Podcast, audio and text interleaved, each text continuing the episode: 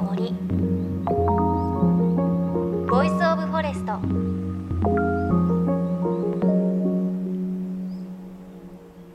おはようございます。高橋真理恵です。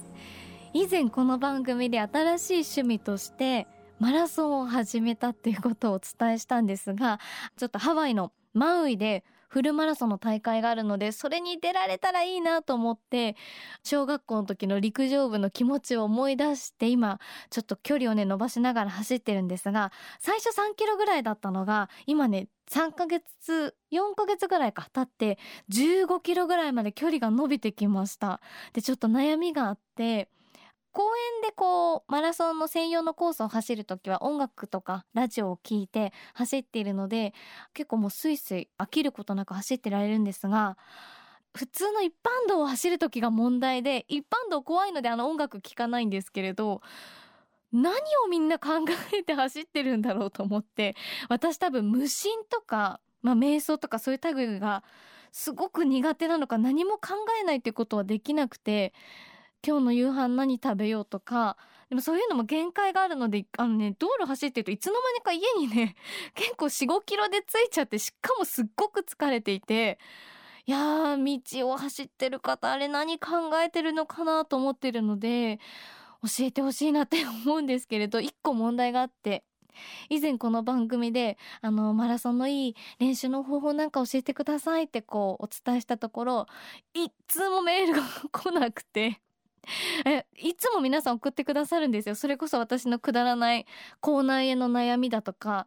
家の柿の木のなりが悪いんですけれどっていう話だとすごくたくさんメッセージくださるんですけれどマラソンになった途端誰からも送られてこなくて。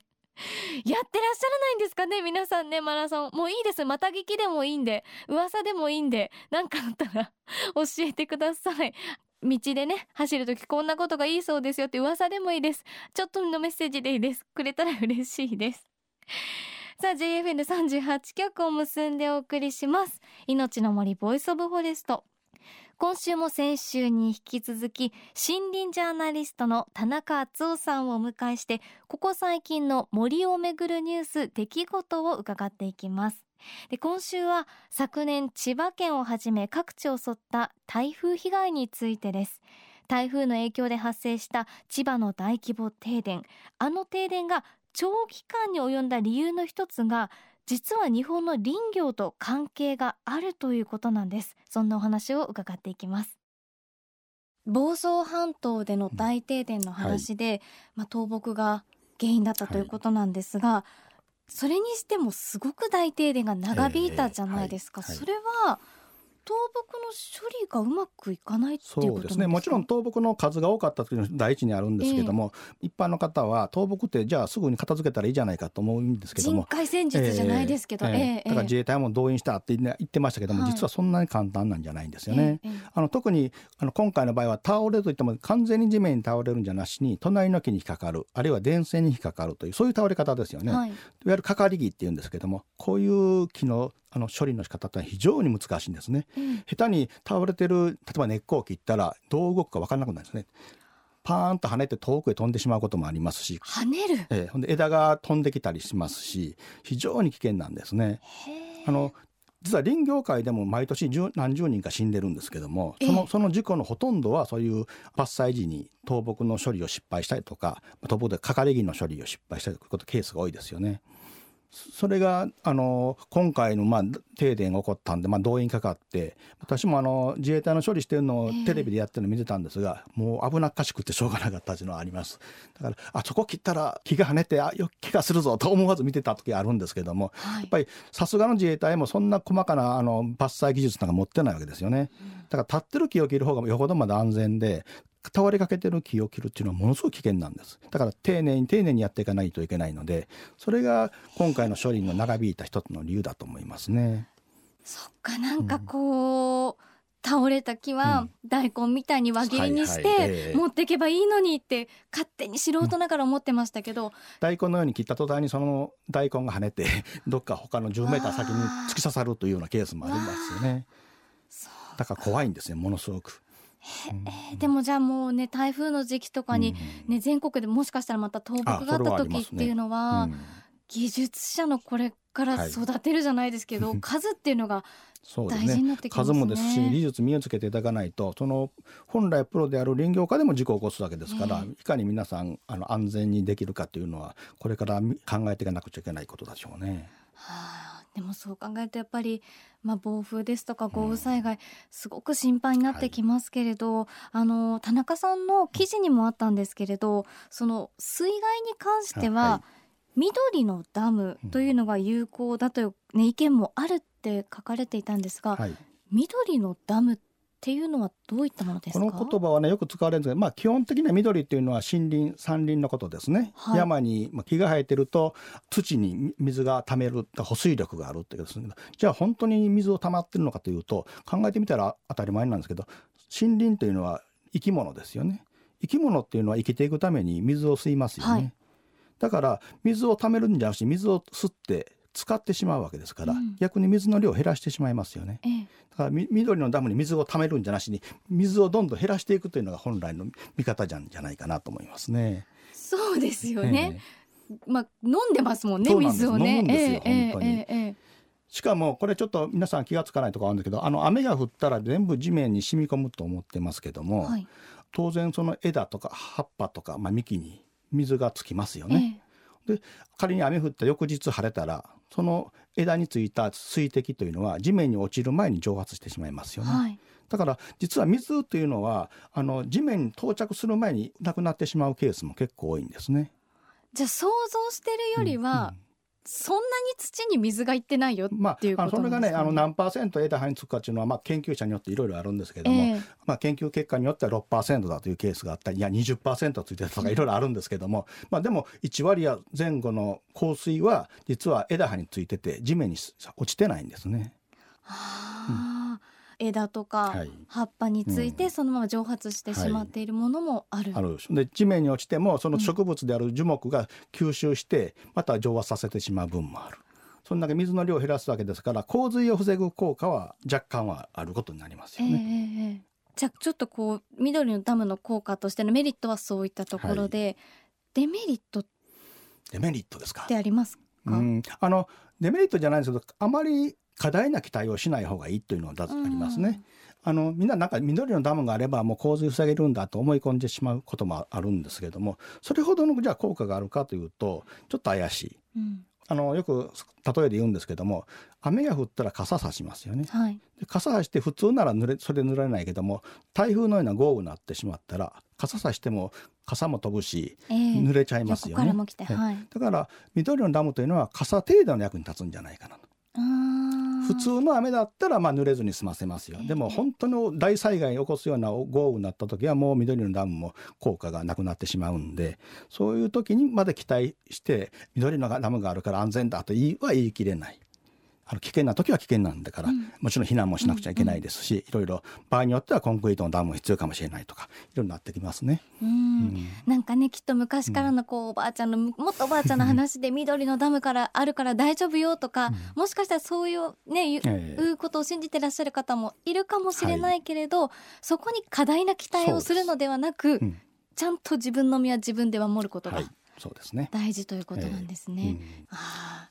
で話はちょっと変わりまして、はい、あの田中さん昨年岩手県の釜石市のラグビー場釜石宇野住まい復興スタジアムを取材されているということなんですが、はい、私も昨年、はい、実際にあの宇野住まい復興スタジアム行ってきて取材をしたんですが、まあ、すごく気が使われていてね、うん、本当にこう素敵なスタジアムだったんですけれど、うん、なんか私はああ森の中で気持ちいいっていう感じだったんですが、実は知る人ぞ知る木材が使われてるんですよね。はい、というかもともとこのスタジアムはあの作る時にですねできる限り地元の木を使おうということになってたんですね。だからまあかなり木の多いスタジアムになるのは最初からの計画なんですが、はい、実はそこに起きたのがですね、えー、っと今から3年4年前ですかね山火事が起きたんですね、えー、あのそこで400ヘクタール以上の山が焼けてしまってます。はいだからそこは本当はそこの山の杉の木を使ってスタジアムに使おうと思ったの。にやめ焼けちゃったんですね。でしかもその山主からしても自分たちの財産である山の木が燃えてしまったからもう林業をやめるというようなそういう事態に追い込まれてしまったという時がありました。へえ、うん、その火事があっしたらじゃあ木材なくないですか？そうなんですね。あの、はい、ちょっと先ほどのあのオーストラリアのケースでも言いましたけどもあの山火事起こった。確かに山は全部真っ黒になっちゃったでも本当によく見ると全て燃えたわけじゃないですね。表面だけが燃えているわけですね。はい、その幹の部分はちゃんと残ってて。しかもそれ、まあ、当然あの丸丸い木ですから製材してあのまあ四角くするわけですけども、そして木を切ったら中は十分優秀な木材がちゃんと残ってて焼けていないっていうのがほとんどなったんですね。へえ、じゃあその山火事があった山の木を使ってたんですか？そうなんですね。森林組合の方々とかが苦労してですね、はい、これは十分使えるということでむしろそれを証明して山火事の災害が立ち直るためにもここの木を使いましょうということになりましてむしろ一般の木材よりも高く買い取ったんですね。はいええなぜ高く買い取ったんですか？まさにあの、まあ、林業を諦めかけた山主さんのためを考えてですねあのだって1割ぐらい高く買ったと聞いてますけどもあのお金を山主に還元することによってその山主さんはじゃあもう一度次の山を作るためにもう植林しましょうという気持ちになりますよね。全部お金なかったり50年60年育てたものが全部焼けて一銭もならなかったと言ったらもう林業やる気なくなっちゃいますよね。ね思いますよね、うん、でもちゃんとあお金になったんだと。もう一度植えようという気持ちになるじゃないですか。ね、しかもそれがあの宇野住まい復興スタジアムのように、地域の人のね誇りになるようなスタジアムになるんですもんね。そうですね。だから本当あれは復興のある種あのシンボルのようなところありますからね。本当ですね。うん、それこそあのね震災があってから、はい、じゃあワールドカップを釜石に呼ぼうと言って、はいはい、あのスタジアム作ろうとなって、えー、でまた山火事があって、また立ち上がっていらっしゃったんですね。うん。ちょっとこうぐぐっとくる物語があるんですね。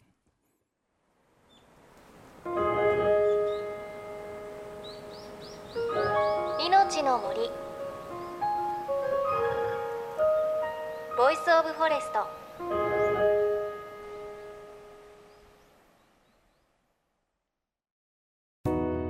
JFN38 局では東日本大震災で被災した沿岸部や全国の震災による津波被害が予測される地域に津波から命を守る森の防潮堤を作る鎮守の森のプロジェクトを支援する募金を受け付けています。